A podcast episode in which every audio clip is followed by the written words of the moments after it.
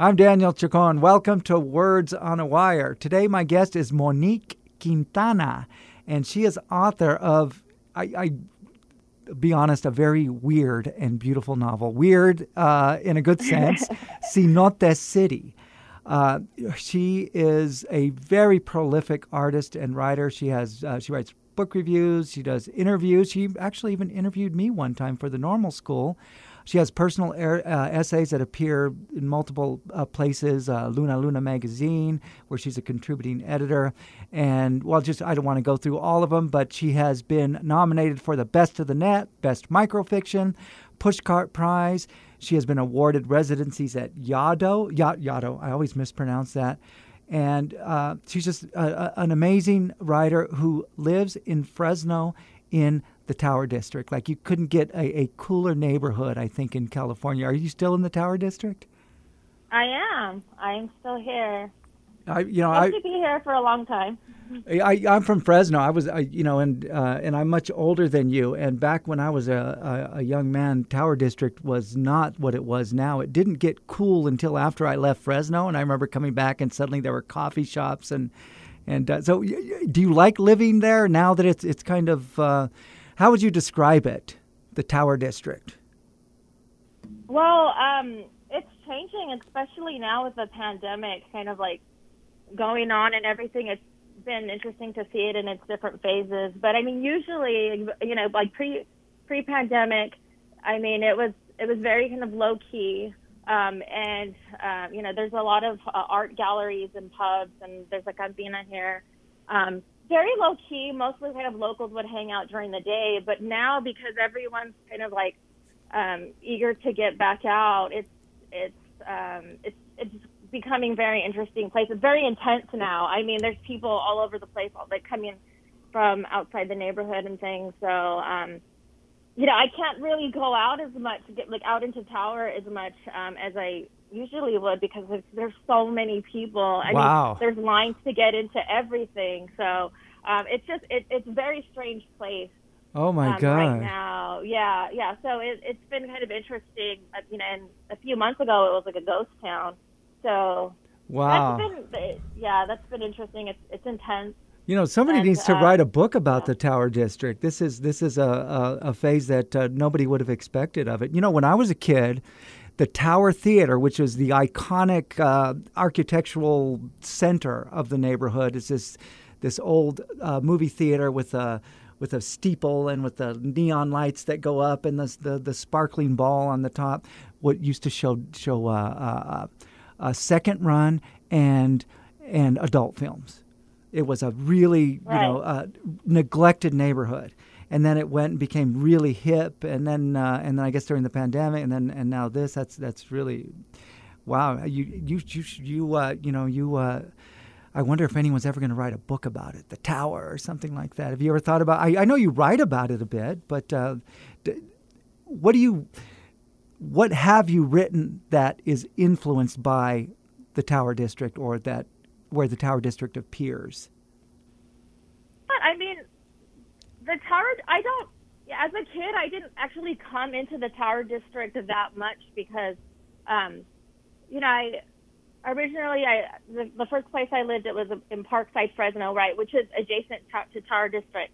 So I kind of felt like early in my early age, we kind of like just hung out around there, and then the farthest we might go would be. Um, like Angelo's Drive-In, right? We Oh, Angelo's Drive-In. They got the Yeah. best And- and cheeseburgers. It's not there anymore. Are you serious? Yeah, um, yeah, they knocked it down. It's gone. Oh my God, Th th those were good cheeseburgers I didn't discover until I was in college.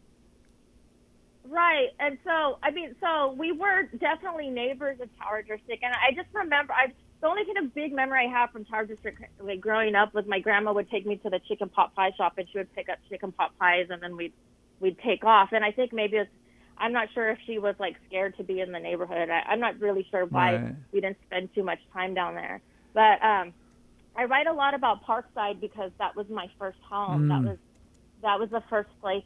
Like that was where I lived with my my mother and father and my brother before my parents split up.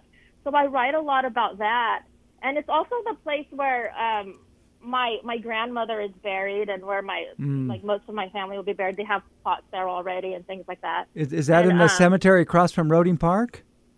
Right. Well, well, it's it's the one that's on uh on Belmont. It's across from the the the other burger joint, Yeah, uh, the yeah. Triangle Burger. Where, Yeah. where they sold three or like three kids- well, my three cheeseburgers for 99 cents or something for a while. Right, right. It's really strange. You can go have a hamburger, and then you can go, and then while you're eating your hamburger, you can look at the cemetery across the street. This is like, so that's where my grandmother's buried, and we have a huge family plot Wow. there, and and um, I've written about it a little bit, but um, yeah, my my family members they they have this huge plot, and they've already. Um, some of them have already written their name and claimed their split Wow. their space in the family plot.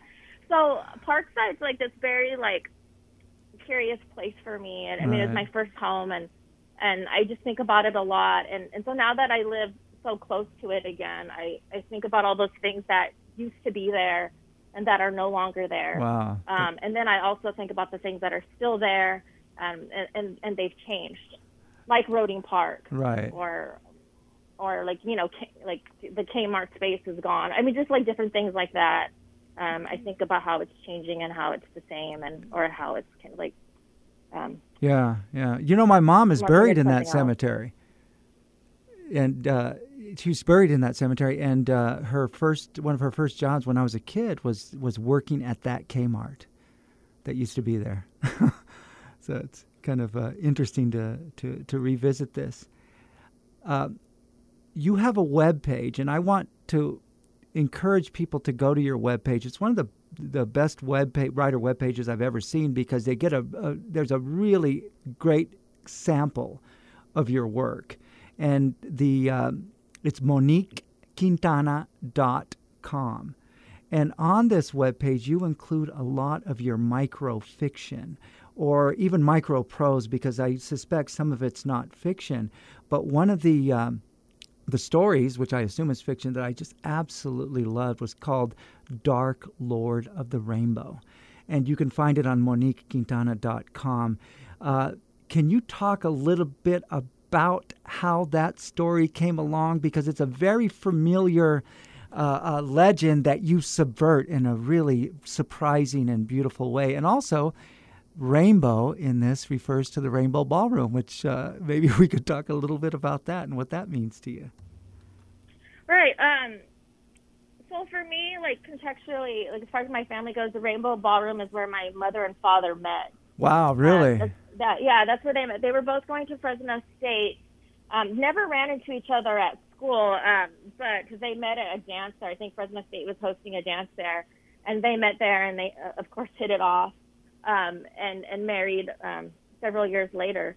But um, Dark Lord of the Rainbow was kind of like uh, it, it comes from it taps into the story that my grandmother had told me. Um, you know, like growing up, my grandmother was I was you know like a proper Mexican lady. Uh, Uh-huh. She she grew up going to a Pentecostal church. wow. Um, first in in the San in San Joaquin where she originally grew up, and then when she came to Fresno, she kind of she went to uh, she joined a, another Pentecostal church, but um, she was kind of like very proper, and I think she was wary of me kind of like you know uh, getting involved with men or, or or becoming sexually active before she felt like I was ready and that sort of thing. right. So she told me, I think she told me this story to kind of scare me away from men right. and to kind of like protect my sexuality. And and, and as as a kid, I was very like I was very sexually curious. I remember like when Madonna came out with her Vogue video, I was like. This is the most amazing thing ever. And my grandmother was like, "Oh my gosh, she's terrible. She's like, Right. she's like a snake. She's like this. She's just like, terrible how sexual she's being." Um, but I wasn't like that. I wanted to kind of like know more. I was just very curious about it, and I feel like I write about that a lot. But my grandmother told me um, this story about you know this this young woman that goes to the Rainbow Ballroom, you know, when she's not really supposed to be out, and she meets up with this man who's really good looking and, and charming, and she kind of like goes right, goes home with him, like gets in the car and goes home with him, and then she's never found again, and it you know and it turns out that this man is like maybe like some kind of like Lucifer figure. Right. He's some he's some kind of like bad like demon or something, right? Very animalistic, right? And um so I was just like, I was like, wow. And, and I think her intention was to scare me from men, but I think it it did it had the it had the opposite effect. It just kind of like made me fascinated with men and, and love and Yeah. and um, my my sexuality and kind of like exploring that those things. And I feel like I I write about that a lot. Um, and so that's one of the first ways I kind of tapped into my imagination. I was like, oh, I wonder what Right. it would be like to go dancing with a man, and I wonder like what it'd be like to kind of go out to to uh, to some place like the Rainbow Ballroom where people are getting dressed up and they're having a good time and that sort of thing. Yeah, you know, and, So- and what, what what what I find brilliant about that story is you're doing for that urban legend about uh, the uh, the young woman dancing all night with this handsome stranger, um, and then later on noticing that she has hooves and it's supposed to scare you know scare us into to being careful, but you subvert it uh, so beautifully, and um, and it becomes that very last part of the of the story where the young woman is imagining being with him, and then when we see his hooves, it's not in horror; it's in fascination and attachment, and I think that's just you know really a a wonderful way to to to to subvert that and to subvert even concepts of sexuality, uh, for that matter. Uh, you can see that story on MoniqueQuintana.com.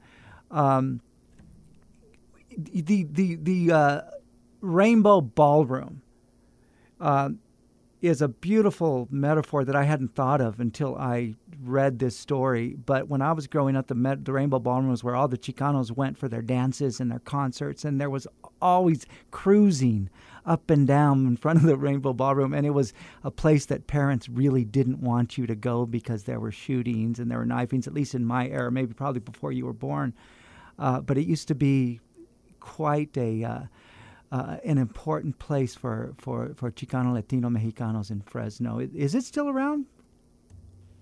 It is. I think it's. I mean, it's still being used. I mean, not as often as it used to be, but I think it's still in use. I'm not sure about now, um, because venues are just starting to open up. But I'm pre-pandemic. It was being used um, yeah, periodically. I would say, like for concerts and things. Yeah. Right. So it is still around. And uh, I'm, are you? Uh, do you have access to a computer right now?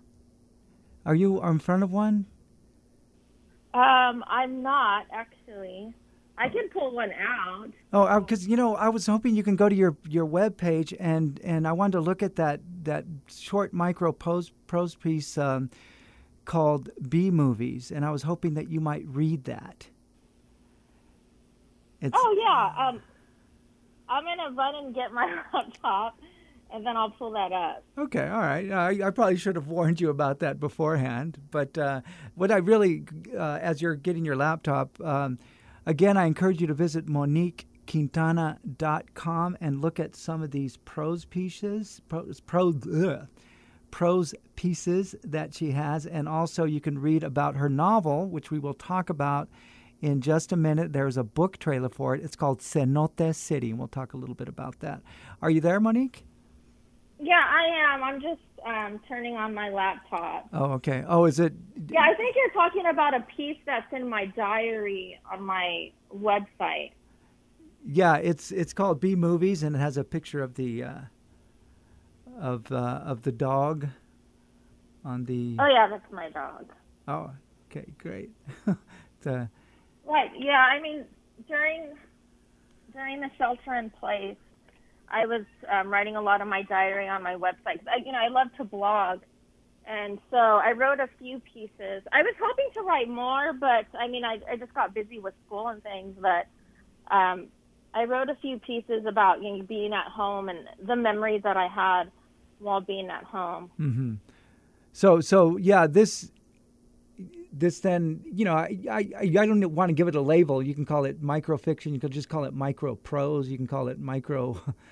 Whatever you want, but you do you, you have a lot of these on your web page, and they're they're really fun to read to hop around from story to story. And so I was hoping you would be able to read that one and maybe the one called Fuzzy, uh, which I think is also uh, uh, pretty uh, uh, pretty interesting. Okay, so I have B movies up. Okay. B movies. Um, I keep watching my dogs to make sure they don't get stung by hornets. I keep dreaming them to be the size of 1950s B horror movie creatures, the hornets, I mean. That's really short. Can you tell can you kind of explain when you put that together why you knew that this was something that could stand on its own? You know, I mean, the first way when I write almost any piece or when I start any piece, um, I usually go with some kind of sound, or I like. I mean, this might sound kind of strange to people, but I usually have some kind of like thought in my head. I can hear the thought in my head. Oh. Um, so that whole I keep watching my dogs to make sure they don't get stung by hornets.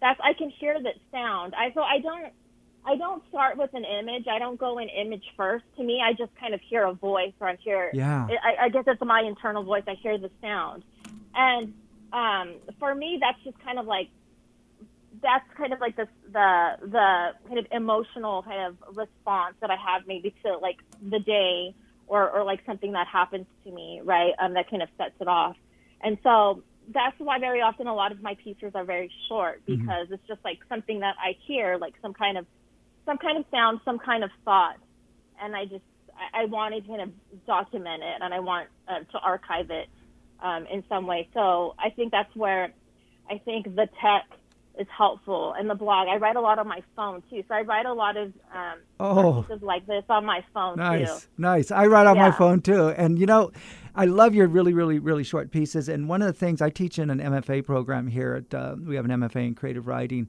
and I'm always telling my students that they need to be willing to follow the language. They need to be willing to follow that voice.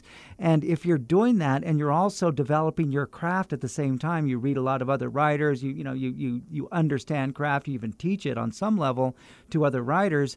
Uh, um, if you do that, when you'll know when the voice stops to quit.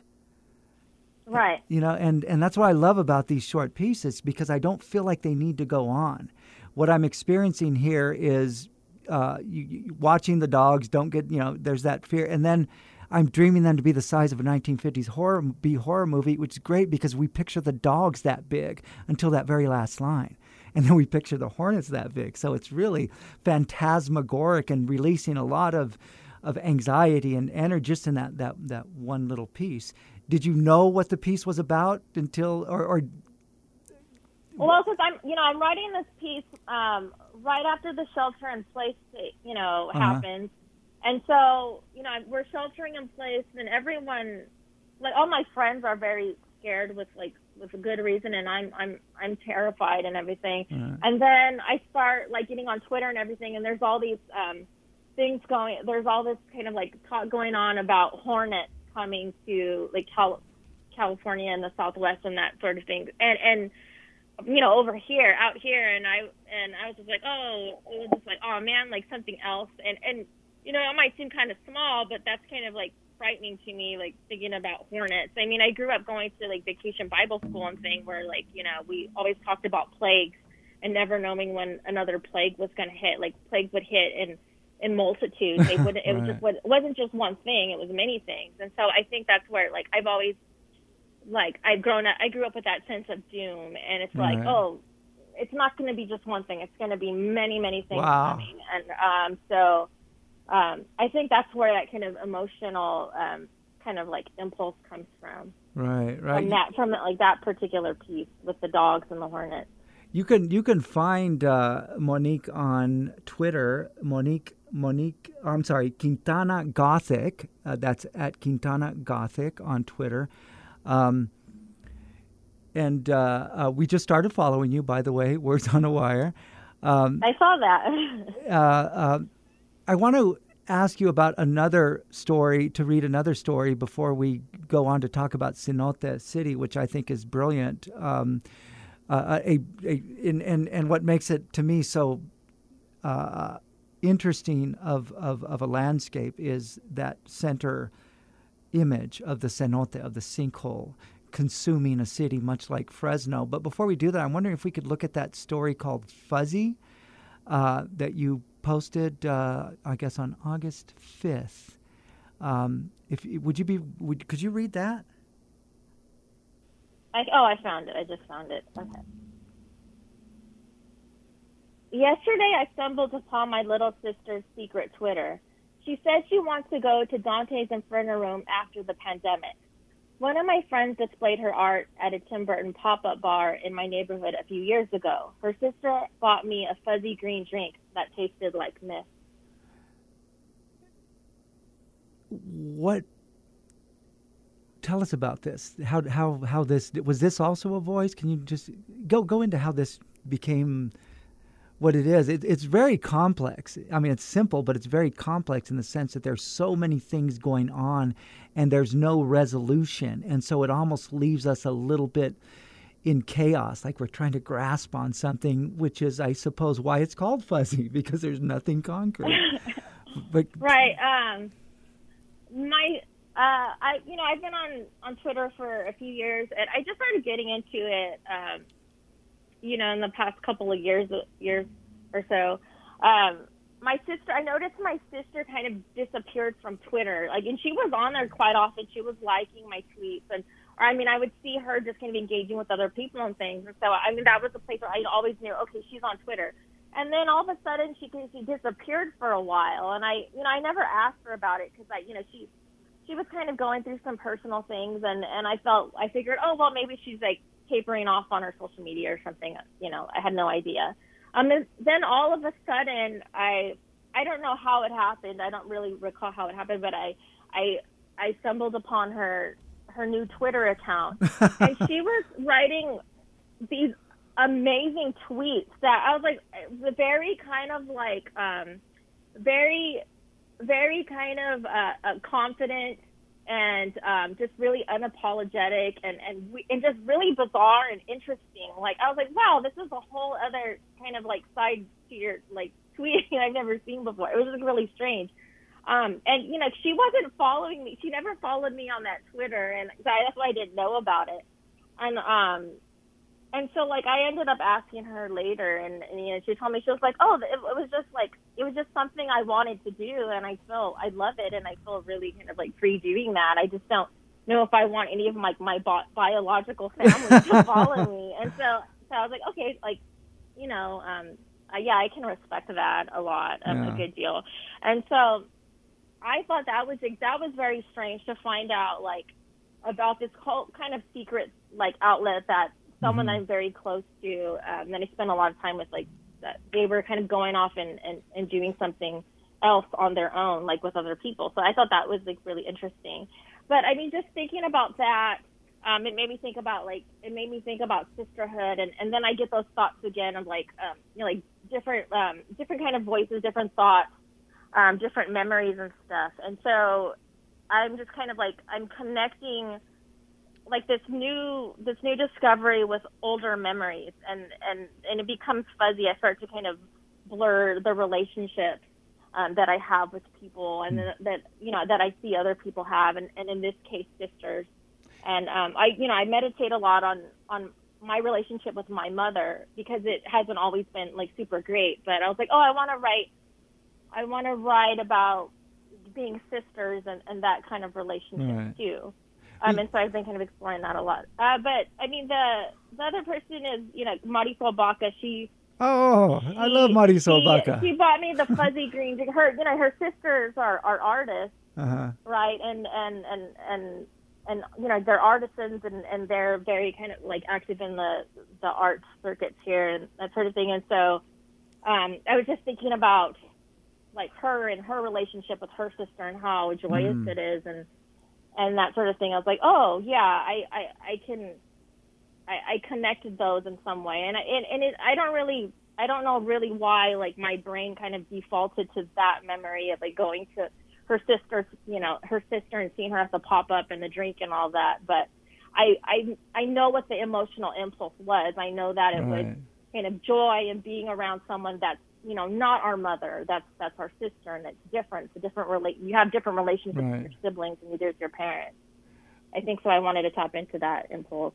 Well, you know, not to get too uh, professor of creative writing on you, uh, but if I were to analyze this in a workshop, I would say that the piece ends perfectly because not only do we have the not only are we deepening that that uh, uh, blur, that fuzziness, that secretness um, that is suggested even in the title on some level, but we're bringing a sister back into it, and uh, and it just seems like the perfect place to end it, and to be able to, you know, one of the good things about reading great works of creative writing, even if they're short, is that you think about them for a while. You can't just let them go like a like a B movie. You can't just let them go and then go to the next one. You have to let them linger, and this one definitely does. Thank you. Um, let's. Talk, I want to. I, I kind of want to ask you a question about. Um, uh, on Twitter, your your uh, uh, your your um, uh, Quintana Gothic. Um, right. And then you have some imagery that is related to either Gothic or or uh, uh, I don't want to use the word satanic because that's that's just too culturally uh, uh, packed with you know with meaning and with you know with but but but let's say esoteric imagery and I'm wondering right. what it is about this imagery. Does it come out of the language, or, or what can you say about this? I mean, I don't even know how to frame the question other than I, fi- I, I find it really fascinating that it appears a lot in your work. And it, you know, and so what is your relationship with this dark imagery?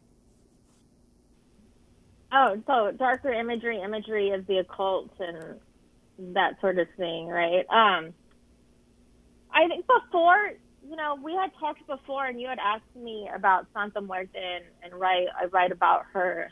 Um, you know, so I would like, you know, start there and say that one of the reasons why um, I'm invested in her as a deity and as a person, as, you know, as as you know, someone that people kind of look to, is because um, she's she's a deity that doesn't judge but she's also a deity that that you know specific people kind of look to for guidance and for kind of love mm-hmm. and reassurance, right?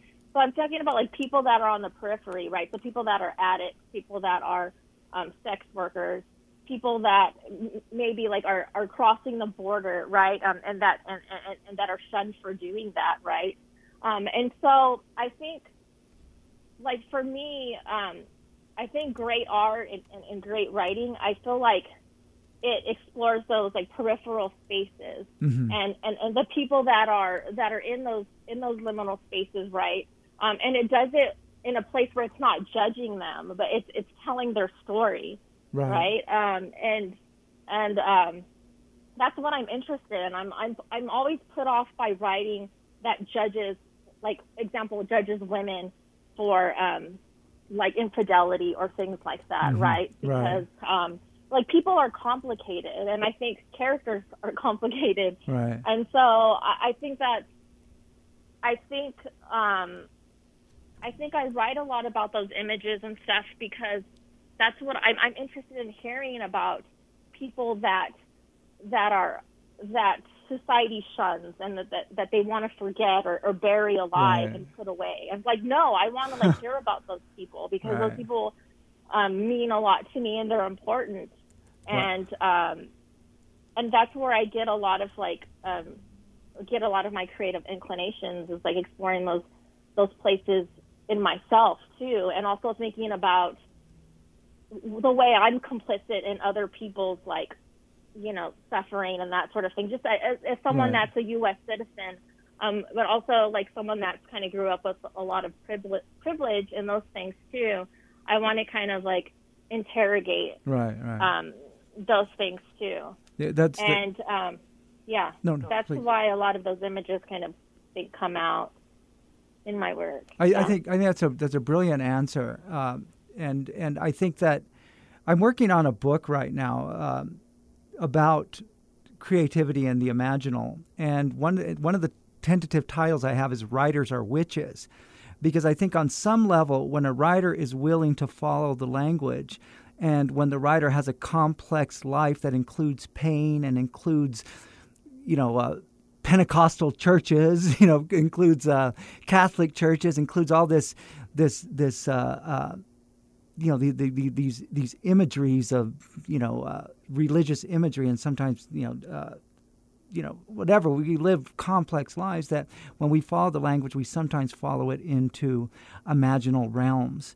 And if we do so we're going to inevitably run into others who have been in those imaginal realms, uh, which often includes practitioners of esotericism, philosophers, physicists, and all these. I mean, to me, it just makes a lot of sense that we're going to somehow access dark imagery if we're going to be willing to go where it hurts. I don't know if that makes any sense.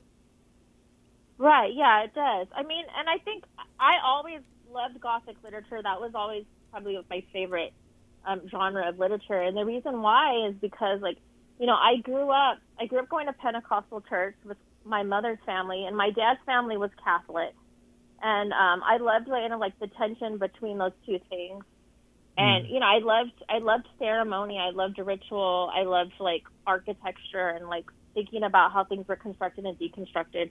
But I also like really, really loathed and like really like resented like religion, right, with a capital R. I didn't like my grandma making me feel bad for for like thinking about like my sexuality. I didn't um I didn't like people like giving other people rules and not explaining why. You know what I mean? I didn't right. there were certain things that I didn't like about like religion or religious people. I knew and I picked that up from very early age. And so um with gothic literature, I like how it it it often satires it, you know, it can make satire of, of religion, and it also kind of like celebrates it too. Right, right. Because I, I, you know, I feel like I've always kind of like lived, been living with that tension. Like I love going to Sunday school. I love, I love thinking about Christ, and and and I think about Christ often, and and you know, and and I think about like ceremony and and those things too. But I also, I also kind of really have a problem with like um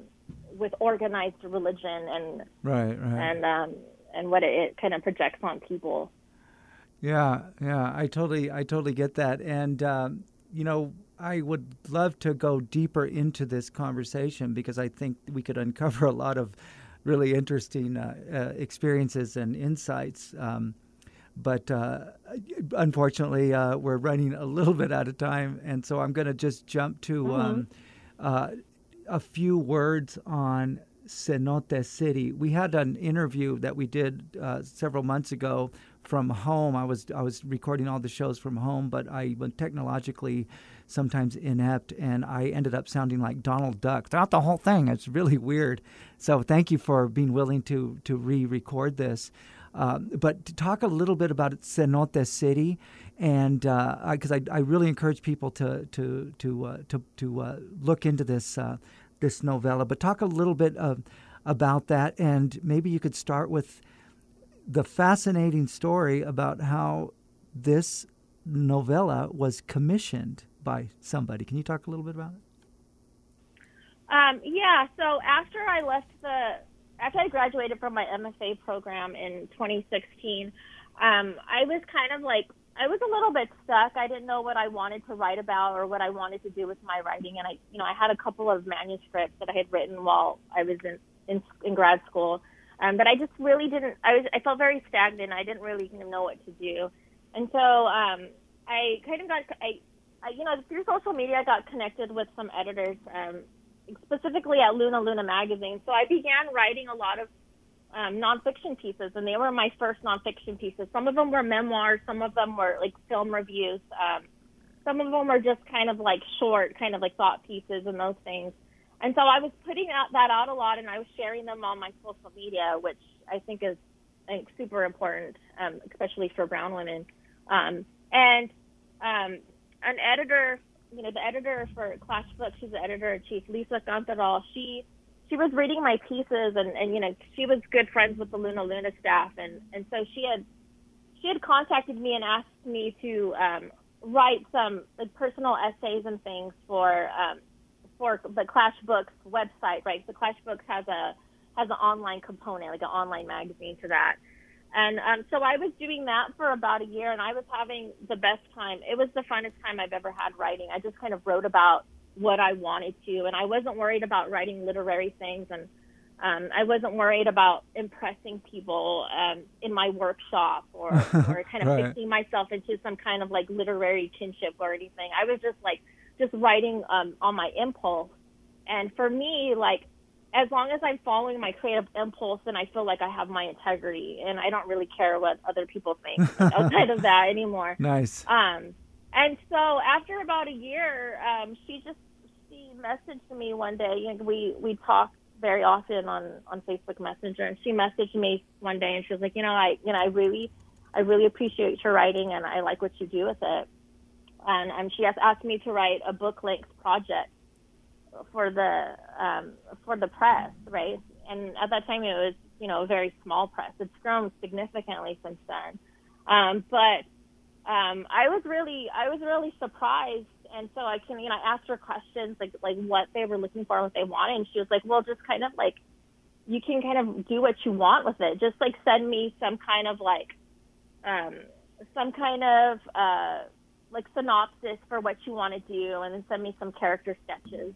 And so that's how it happened, right? Um, Mhm. And so I feel like a lot of those shorter pieces that I was writing and that I was that that were getting published online, that was kind of like a working up to that, a working up to the book and, and generating ideas for the book. Right. Um, and so, yeah, I mean, the Cenote City, it, it, it started out as a, as a flash fiction piece. And for me, it just like, when I was writing, it just wasn't hitting the way I wasn't satisfied with it, um, the way I am with some of my other pieces. I was like, this, there's something here. I, I want it to be The- longer and I want it to be different. The voice the voice kept going. The voice did not stop. Right. That's yeah, beautiful. it just it, it wouldn't taper off, and so um, I just like was like following the voice. yeah. Well, it's a it's a And, it's a it's um, a really It's a very strange book. very complex. Uh, I don't I don't want to give it a label like surrealistic or gothic or or whatever dark, but it's just a really interesting landscape to enter into. You enter into realms of the imagination that I think few writers are able to do these days, and that's why I admire your work so much,